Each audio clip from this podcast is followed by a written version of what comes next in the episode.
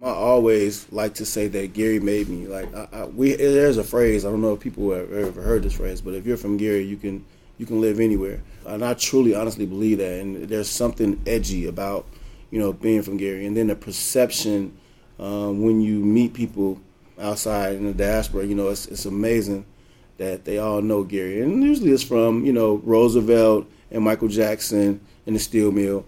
There's there's this level of ownership that we have, you know, being from Gary.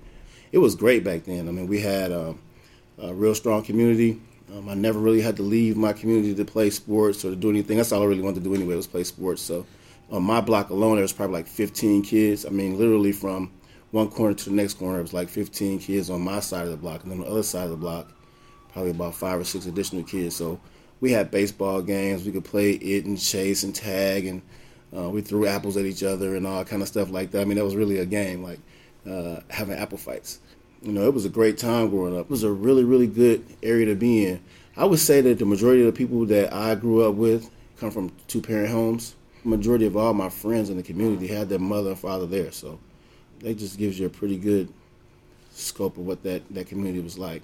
You learn daily lessons almost every day. I mean, almost every day because in that day, parents didn't really have your neighbors didn't have a problem reaching out and touching you or either reprimanding you or pulling you to the side and talking to you. You know what I mean? So it just seems like today that a lot of parents um, they, they, they befriend their children and they don't really want anybody chastising or talking talking to their children. So in that day, you know, you could walk freely and go from house to house. I mean, literally on a summer day in my neighborhood, you might visit four or five different houses playing games. You just go from one person's house to the next person's house, eat lunch, get water. You know, it's kind of it's kind of like every time you came in contact with them, they had some type of lesson for you. You know, we lived in that little bubble of Tolleston area, and we really never had to leave the area to do anything. There was a good grocery store there. There was recreation there. There was little leagues there. There was basketball there. There was baseball there.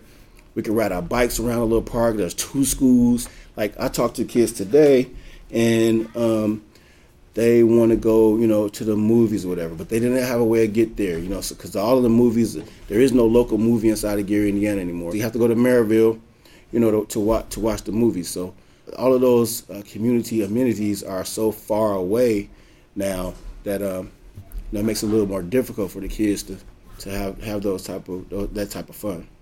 Now, as far as the community now, actually, the Boys and Girls Club bought that property uh, that used to be Tolleston Middle School right across the street from my house. I really get excited when I get off work, you know, on a warm and nice day and I walk past and there are literally 70, 80, 90 kids out there playing. And it just, you know, it, it just does something to my heart to see those kids out there playing because it kind of reminds me of how it was when I was when I was coming up. So um, I'm really, really excited that they got their Boys and Girls Club there.